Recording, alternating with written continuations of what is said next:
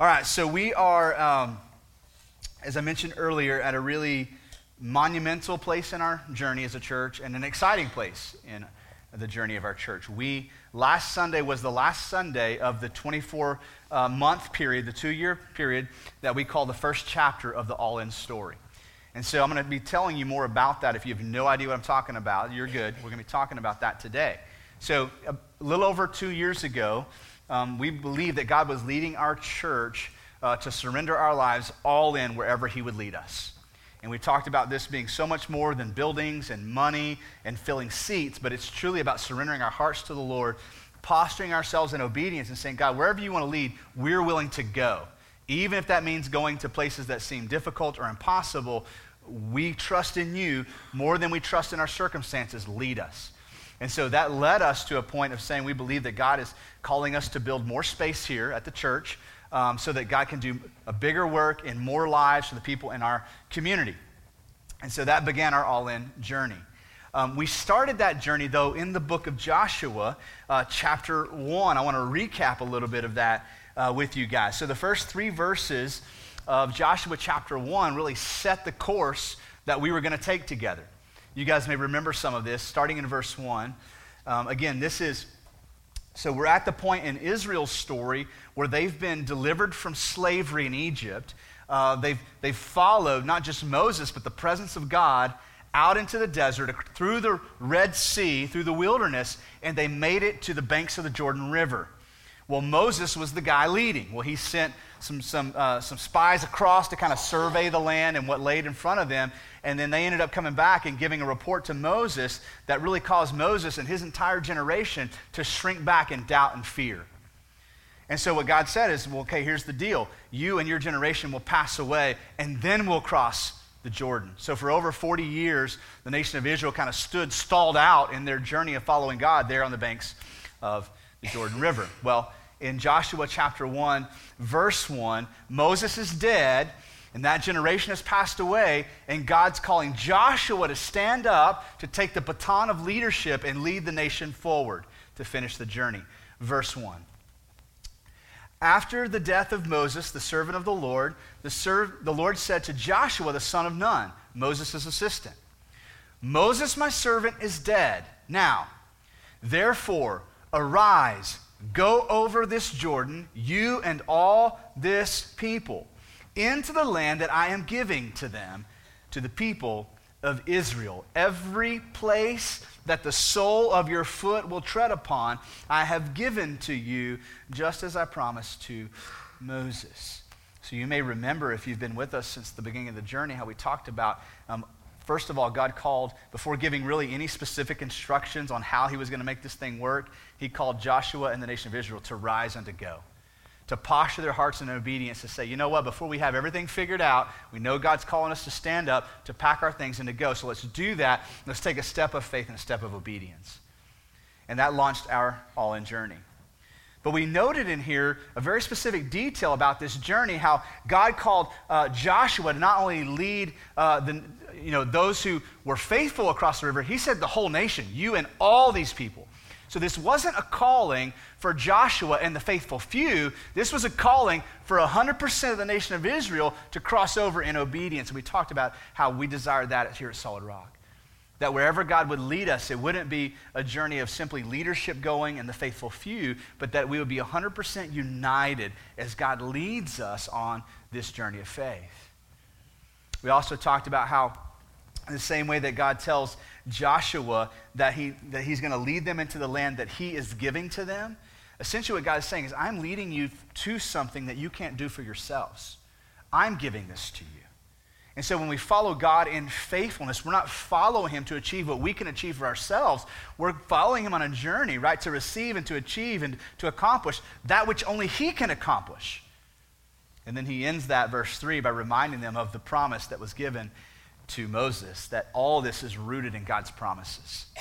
And so we, we looked at how God leads his people, especially in this particular situation, and applied it to our church and our journey. And we believe that God was calling us to rise and to go unified wherever he would lead us into a place that only he could provide, to accomplish things that only he could accomplish, all of it rooted in his promises.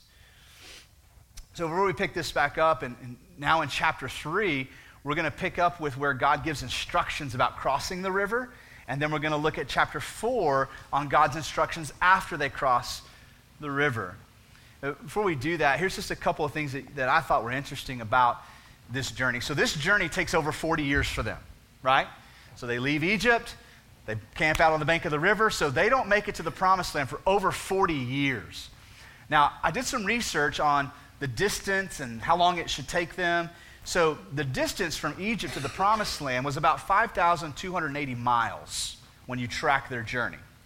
Now, it's interesting because that's how many feet are in a mile, which I don't think that's coincidence and it's not a mathematical conspiracy in the scriptures. I just remember it that way. So there's 5,280 feet in a mile. it was 5,280 miles, which means then, if you put it into distances, God was calling them to travel 27,878,400 feet. Okay, now I'm going somewhere. So 27, over 27 million feet. Now, think about it. We don't measure thing in, things in feet, we measure in steps, don't we? right? We've got our Fitbit, we've got our smartwatch that keeps track of our steps. So that's a little over 11 million steps, okay? So if you take the average goal, I don't know what your daily goal is on steps, mine's at least 8,000. Some of you are 10,000. If you break this up into increments of like 10,000 step goals, it would take you just at three years to walk 5,280 miles, right? So this is doable in three years, and if you get after it, you can make it in less, right? So what should have taken them three years or less has taken them over 40 years. And when you look at the story, it's really the 100 to 200 feet of the Jordan River that's caused this big delay. Like a small sliver, like 200 feet, right, in the grand scheme of this journey has cost them over 40 years of delay.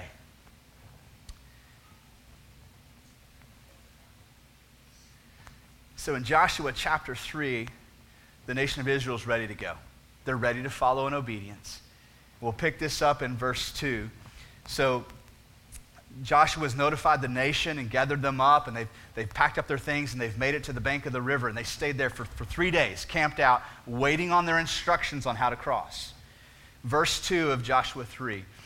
At the end of three days, the officers went through the camp and commanded the people as soon as you see the ark of the covenant of the Lord your God being carried by the Levitical priests, then you shall set out from your place and follow it. I want to stop here, talk a little bit about the Ark of the Covenant. What does this mean? What is the Ark of the Covenant? Maybe you've seen Raiders of the Lost Ark, and so you have some idea. This is a big ornate box. Well, rewind in the story um, at the foot of Mount Sinai, God instructed the nation of Israel to craft this box out of acacia wood and, and to inlay it with gold, precious gold, setting it apart. It had four golden rings on the bottom where they would take these long timbers and slide them through, and the priests would carry this ark wherever they went. The lid of this, this Ark of the Covenant was, was made out of ornate gold. It had these cherubim seated on top, facing one another, and in between was the mercy seat. And all this was symbolic to the nation of Israel. Inside were special contents like the Ten Commandments, special things that, that marked um, these special occasions with God and reminded the people of God's promises. But not only that, the Ark of the Covenant represented God's presence. And that's why the Ark of the Covenant is leading the nation of Israel across the Jordan River. And then we read in verse 4 Yet there shall be a distance between you and it, the ark about 2,000 cubits in length, which is about a half mile or 800 meters. Do not come near it in order that you may know the way you shall go, for you have not passed this way before. Now, that's really important information because, see, the nation of Israel, they've been camped out here for 40 years. And they've been thinking about this moment for a long time. Where are we going to cross? I don't know, where's the easiest place to cross? Where's the shallow water? Where's the, where's the most likely place to get the nation across? And God wants to make it clear to the nation of Israel we're not going the way you think we're going. Whatever way you think we're going, you can plan on scrapping that. I'm taking you a new way, and here's how I'm going to lead you. With my promises and my presence out in front, follow behind, because the way we're going, you've never been before. We're going a new direction, and we're crossing a new way. we talked about at the beginning of our all in journey how, for almost everybody in the church, this was totally uncharted territory. Like, we had never put together fundraisers and met with architects to plan buildings and, and replat property and all these things in front of us. We talked about it, how they were just like a bunch of question marks out in front of us on this journey. And so before God answered all those question marks, right, he called us to rise up, to go, and to begin to walk. But ultimately, it's the presence and the promise of God out front that will lead us in the direction we need to go because for us, it has totally been uncharted territory. Now, I think one of the mistakes we could make with this moment in Israel's story, and therefore make the same mistake in our story, is to think that this moment is all about this moment or it's all about us. Because look at what God does next, starting in verse 7 as he's continuing to give instructions about crossing the river, look at verse 7. This is again Joshua 3. The Lord said to Joshua, Today I will begin to exalt you in the sight of all Israel, that they may know that I, as I was with Moses, so I will be with you. There's God's presence. And as for you, command the priests who bear the ark of the covenant, when you come into the brink of the waters of the Jordan, you shall stand still in the Jordan. Now that's, that's what happens. So the, the Joshua and the priests, they've got the Ark of the Covenant. The nation of Israel's behind about a half mile. They walk out into the Jordan River and they just stop. Okay, this is how God wants to get the nation across. But then look at what he says next, verse 9. And Joshua said to the people of Israel, Come here and listen to the words of the Lord your God. And Joshua said, here is how you shall know that the living God is among you, and that he will, without fail, drive out from before you the Canaanites, the Hittites, the Hivites, the Perizzites, the Girgashites, the Amorites, and the Jebusites. Now, I think that's interesting that in the midst of the instructions on how to cross the river, God's thinking beyond the river, isn't he? He's thinking about the obstacles that come next. And if we rewind in the story of the nation of Israel back to Deuteronomy chapter 7, this, we see that this isn't the first time that God takes notice of what is on the other side of the river. Listen to just one verse from Deuteronomy 7. When the Lord your God brings you into the land, so God is prophetically looking forward. When the Lord your God brings you into the land that you are entering to take possession of it, and clears away among uh, clears excuse me, clears away many nations before you. The same list the Hittites, the Girgashites, the Amorites, the Canaanites, the Perizzites, the Hivites, and the Jebusites. But look at this last phrase seven nations more numerous and mightier than you. Now, here's what we, we're, we're learning the obstacles that we encounter when we follow God's will, either personally or as a church, are part of God's plan the obstacles and the hardships that you encounter when you're walking faithfully and following the Lord are part of His plan. Right? God didn't wait until they got to the river to look across and go, oh man, I didn't see that coming. Look at all those people over there. Right? He knew what was across the river before he ever called them to the river. You follow me? So the obstacles that they encountered, right? This river is just a small section of the journey and really just a small obstacle in what lay ahead. God isn't looking ahead and going, oh man, there's some people over there, I didn't think this one through. No, God is saying, listen, Israel, you're going to have to trust me in the Jordan, and you're going to have to trust me beyond the Jordan. As difficult as the Jordan may be, it's going to cost you 40 years. What's beyond the Jordan is even bigger because they're far more numerous and far more mighty than you are. So don't just trust me in this 200 feet of the journey if you're not going to trust me in the rest of it. We see that the Jordan River was just one step in this impossible journey that God was leading the nation of Israel on. And God knew their challenges long before they ever faced them. Do you believe that's true for Solid Rock Church? Many of those question marks have become answers, and many of those answers have been difficulties and adjustments to time frame, cost changing, changing in processes, right? And some of those question marks have become frustrations along the way. But what God is showing us is that when His plan unfolds, the difficulties we encounter are part of His plan, not a derailment of His plan. You with me? So, for example, when we get to the place we were at this time last year, uh, when we realized we're going to have to switch engineers and start over on a bunch of this mess, and it's going to cost us six to nine months, in my flesh, I want to get frustrated. Anybody else? What are you talking about? We were going to break ground. January of 19, and now you're saying it's going to be the summer. Right? In that moment, I wasn't trusting that the difficulties we were encountering were actually part of God's plan. Now, in hindsight, we look back in just that one example and we see how God has saved us tens of thousands of dollars because that delay allowed engineers to recalculate and figure out that our data was wrong and we don't need a detention pond. But in the moment, right, it looked like the Jordan River. How are we ever going to get this thing done? God says to us once again, You're never going to get it done because you can't get it done. I'm calling you to something that only I can do. And your best route, your best route is to stay about 800 meters behind me and follow my promises, my presence. Because I'm taking you somewhere you don't know how to go.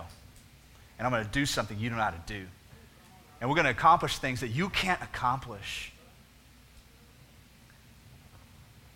Now, what's cool is after they cross the river, um, they stop on the far bank, and before going any further, in chapter 4, God commands them to do something very specific. He tells Joshua, hey, go find, um, go find a man from each of the 12 tribes of Israel and send them back into the river and send them out to the place where the ark was sitting uh, when they crossed over, because the ark was there with the priests and Joshua, and the waters were held back. The nation crossed over on dry land. And so God says, Send some guys back in there. And I want you to go out there and pick up some rocks and bring them up here on the bank, and we're going to do something with them. Okay, well, what kind of rocks? Just grab some rocks.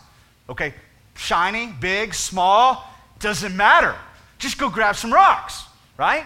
And bring them up here on the bank, and we're going to do something with these 12 stones. Look at verse 19. This is Joshua 4, verse 19. After they've crossed the river. Verse 19 The people came up out of the Jordan on the 10th day of the first month, and they camped at Gilgal on the east border of Jericho. And those 12 stones, which they took out of the Jordan, Joshua set up at Gilgal. Now, so I, I picture on the side of the bank, just a stack of stones there, okay? Um, I don't know if you've done any like backpacking or hiking out in the wilderness, um, but there's this kind of universal sign um, to all backpackers, and it's the stacking of stones. And usually you'll find it um, when the trail becomes a little bit um, ambiguous and you can't quite tell is this a deer trail, is this a hog trail, is this a people trail? And this past um, spring break, I was hiking with, with my boys, and I was teaching them this. We were following a trail that kind of went in and out of the river, and we had to cross the river. And as we were making a river crossing, I stopped, and, and the bank was just grass and brush, and you couldn't really see where the trail came out. And so I said to my boys, I said, hey guys, stop. Where's the trail at? They look around, and one of my boys said, I think it goes that way. And the other one said, no, no, no, it goes that way. And I said, hey, look around some more. You see anything odd? And one of my boys said, Yeah, I see a bunch of rocks stacked over there. Now, there's a universal sign for backpackers. When the trail becomes ambiguous, you're not quite sure, whoever has come before you and found the proper tr- trail will take rocks and stack them one on top of the other. And so you know rocks don't stack themselves, right? The wind didn't just blow them up in a stack. You go, oh, people went that way. There's the trail. And so we had just a little learning moment. Now, I say that to say we could be tempted to think that that's all God is doing. He's marking the trail. But I think what we're about to see is actually God is doing something much bigger than that.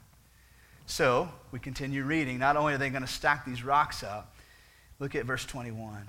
And he said to the people of Israel, When your children ask their fathers in times to come, What do these stones mean? Then you shall let your children know. Israel passed over this Jordan on dry ground. Didn't just cross here, this isn't just a trail crossing. Israel passed over this Jordan on dry ground. For the Lord your God dried up the waters of the Jordan for you until you passed over. As the Lord your God did to the Red Sea, which he dried up for us until we passed over, so that all the peoples of the earth may know that the hand of the Lord is mighty, that you may fear the Lord your God forever. In this moment, what God is saying through Joshua to the people of Israel is this this is not about you. I want you to stack up stones, not so you can mark the trail so you know which way you came, so that when your children see those stones and they ask, Dad, why are those rocks stacked up there? You can say, This is the place God performed this miracle of drying up the river. And we crossed this river, but not in boats, not in canoes. We didn't swim across, we crossed on dry ground. God did something we couldn't do here, son. I think God was setting a trajectory of worship for the nation of Israel here. It's not just about you, it's about your children and your children's children. You know what? This all in journey isn't about us. We get to be a part of it, but it's not about us. We're, listen, we're going to be the dying generation. We're going to pass away, and we're going to hand off the leadership of what God's doing here in this church, in this community, to our kids. Right? And are we going to we going to show our kids what we did? Or are we going to show our kids what God did? In the same way God is setting a trajectory of worship for the nation of Israel, I believe this all in journey is going to set a trajectory of worship for generations to come here.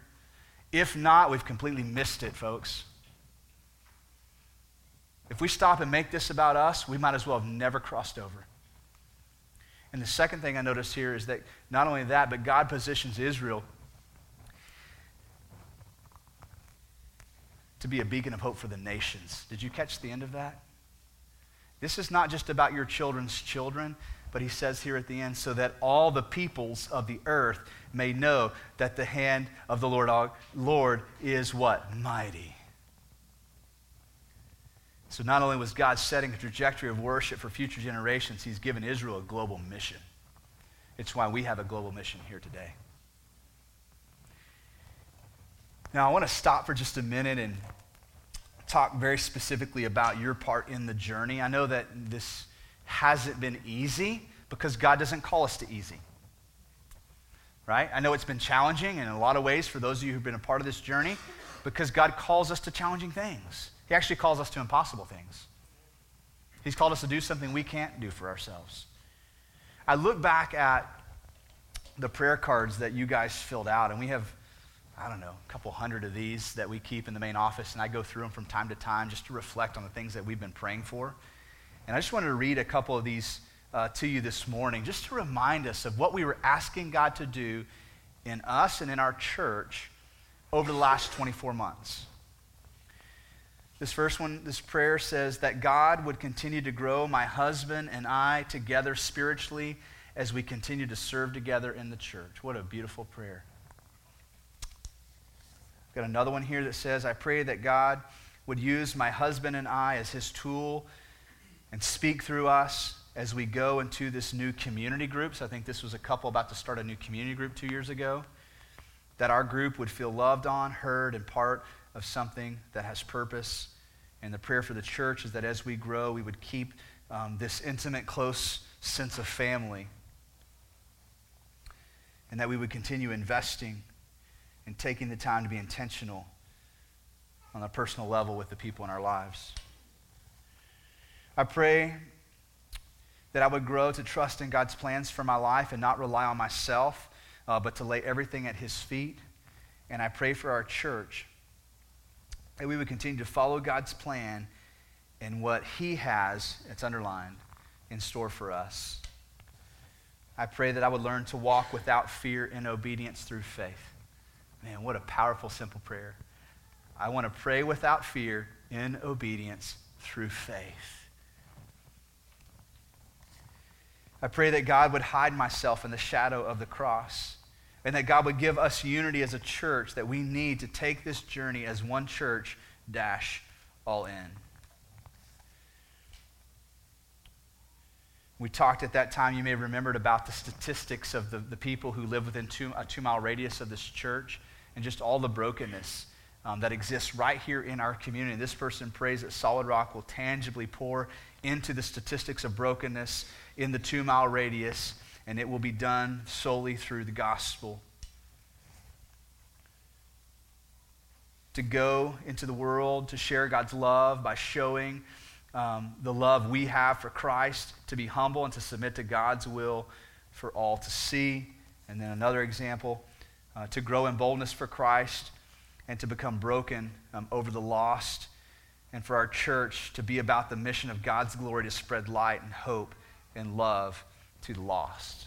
Just a few examples of the things you have been praying for and that you on the front end said, I want to see God move in these ways. If you guys remember uh, when we would pray about the all in journey, most often we would refer to a prayer that the Apostle Paul prayed in Ephesians 3 for the church in Ephesus.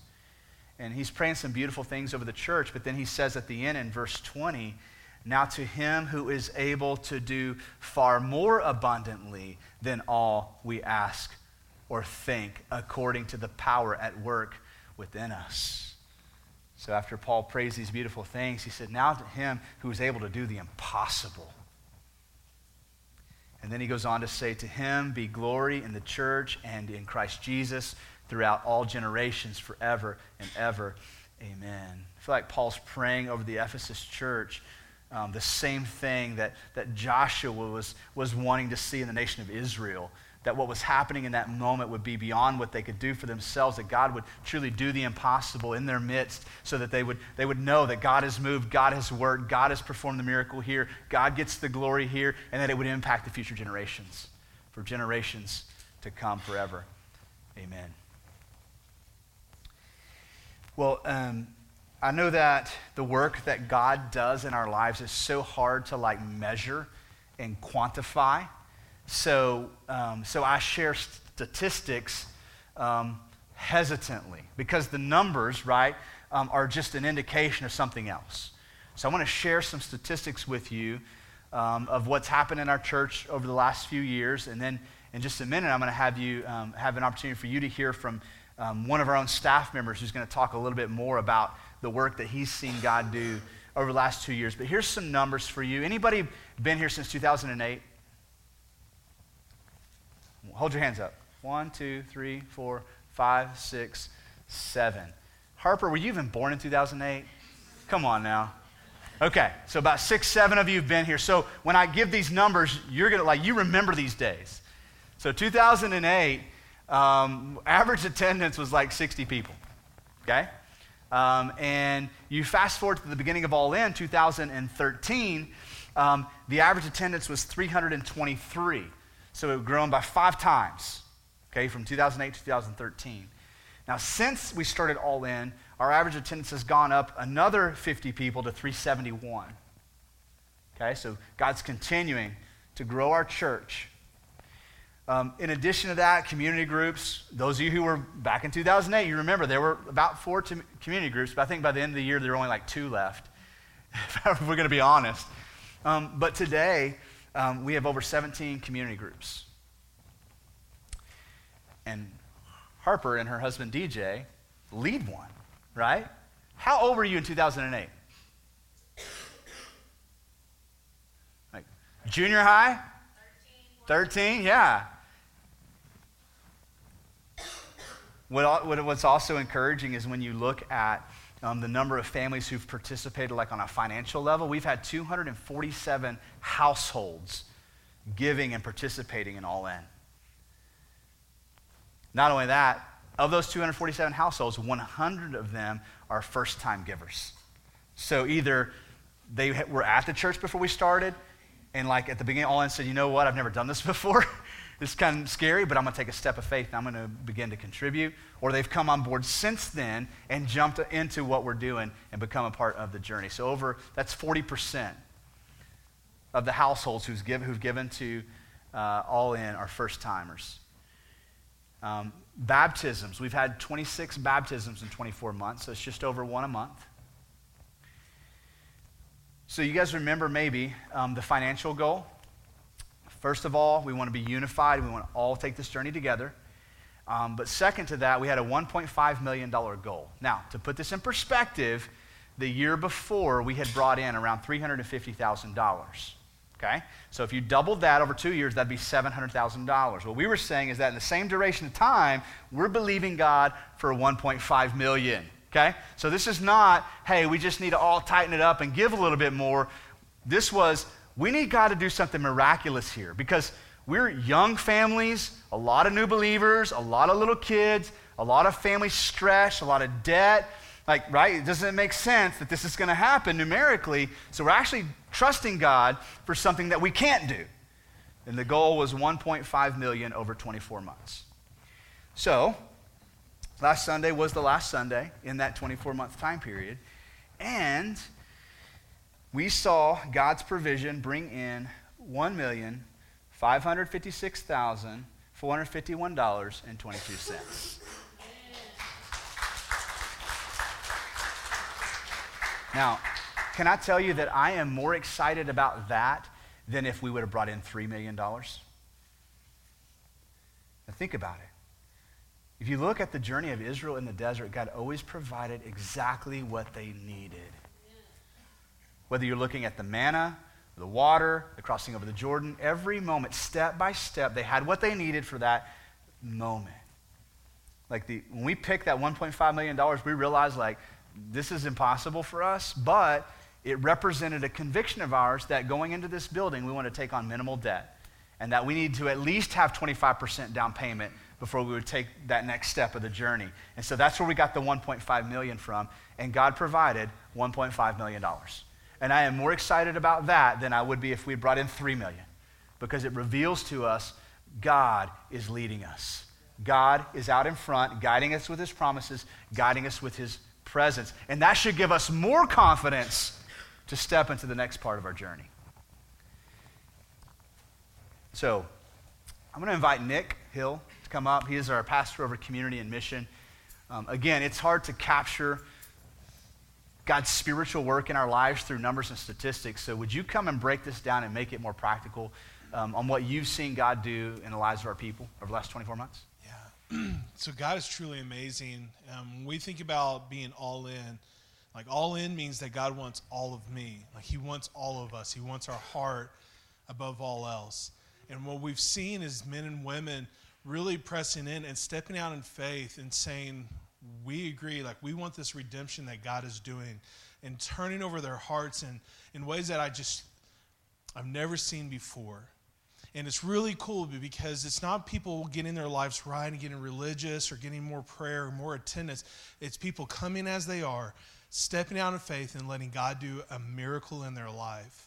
And this is not just, this is through hard stuff too marriage issues, addiction, and other hurts and, and shames and guilts that are happening in life. We see redemption groups having an amazing impact on our church where people are coming and laying it out, being very vulnerable, very transparent and letting God do wonderful things in their life. And it's amazing to see not just the members doing that, but people that are coming in for the first time who've only been here a week or a month, and they're seeing God's faithfulness and they're seeing God work, and they're saying, I want to be a part of that. And you're seeing people diving in, all in. And the cool thing is, is organically, people are encouraging each other. And the testimonies of what God is doing in other people's lives are spurring other people on. And it's just really neat to see God do that.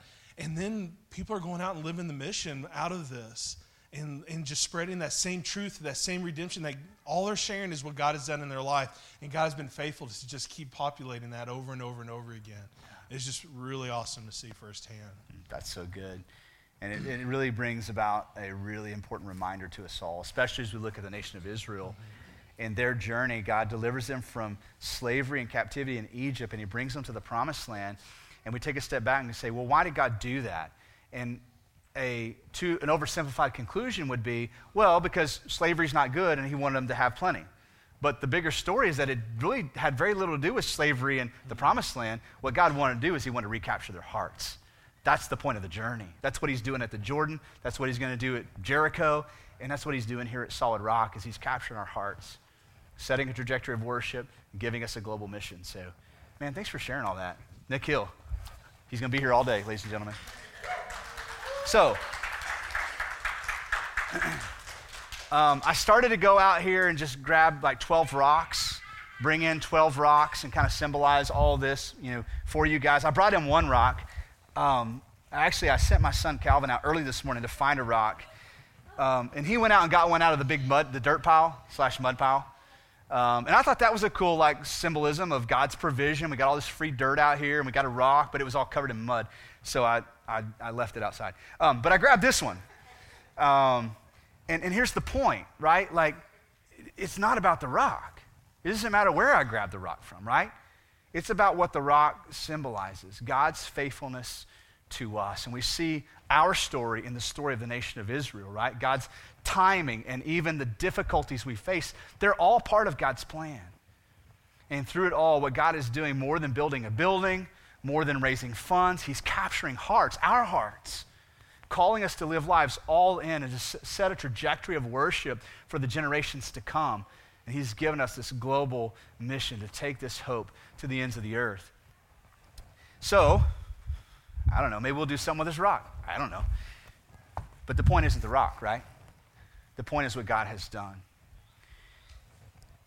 I think this all in journey will serve as a tangible reminder for us of God's faithfulness. Every time you see a t shirt, um, maybe when you see the new building, or maybe you see one of these prayer cards around, or you see the all in wall, or somebody just says all in, I hope it will remind you of God's faithfulness.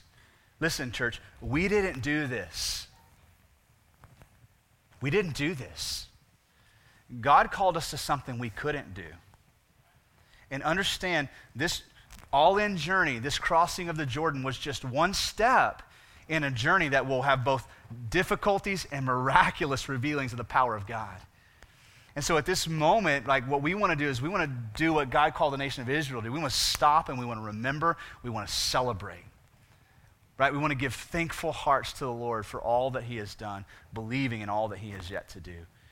And so we want to do that now. I'm going to invite you into a time of prayer. I realize that not everybody here has been here for two years, but listen, like, I believe God's doing a work in your life, and it may be two minutes, the last two minutes that He's been doing that work, or He may have been doing a work in your life somewhere else over the last two years. But let's stop and be a grateful people right now. Let's remember, right? Maybe you'll think about your own stones, your own tangible reminders of God's faithfulness to you. And so, as I invite the worship team up, you guys want to come up, um, they're going to lead us in a time of worship. But let's take time to get our hearts um, prepared for this. Let's think about the goodness of God to us. And in just a moment, I will pray and then we will sing. So take a moment right now, um, if you will, and just think about all that God has done, all that He is doing in your life. Maybe your marriage is one of those marriages that God has been working in and restoring, and maybe that's what you want to thank Him for. Maybe at the beginning of the all in journey, you didn't even know God. You weren't even a Christian. And somewhere along the way, God has saved you, and you want to express thankfulness for that. Maybe you've been wrestling with addiction and back and forth, and, and maybe you're sober today for the first time in a long time, and you just want to give God thanks for that. Let's stop. Let's acknowledge what He has done. Let's worship Him together.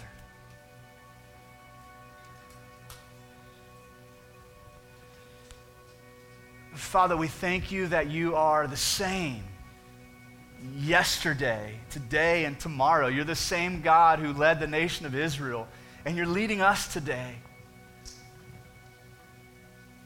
It's not hard for us, God, to see a reflection of our story in their story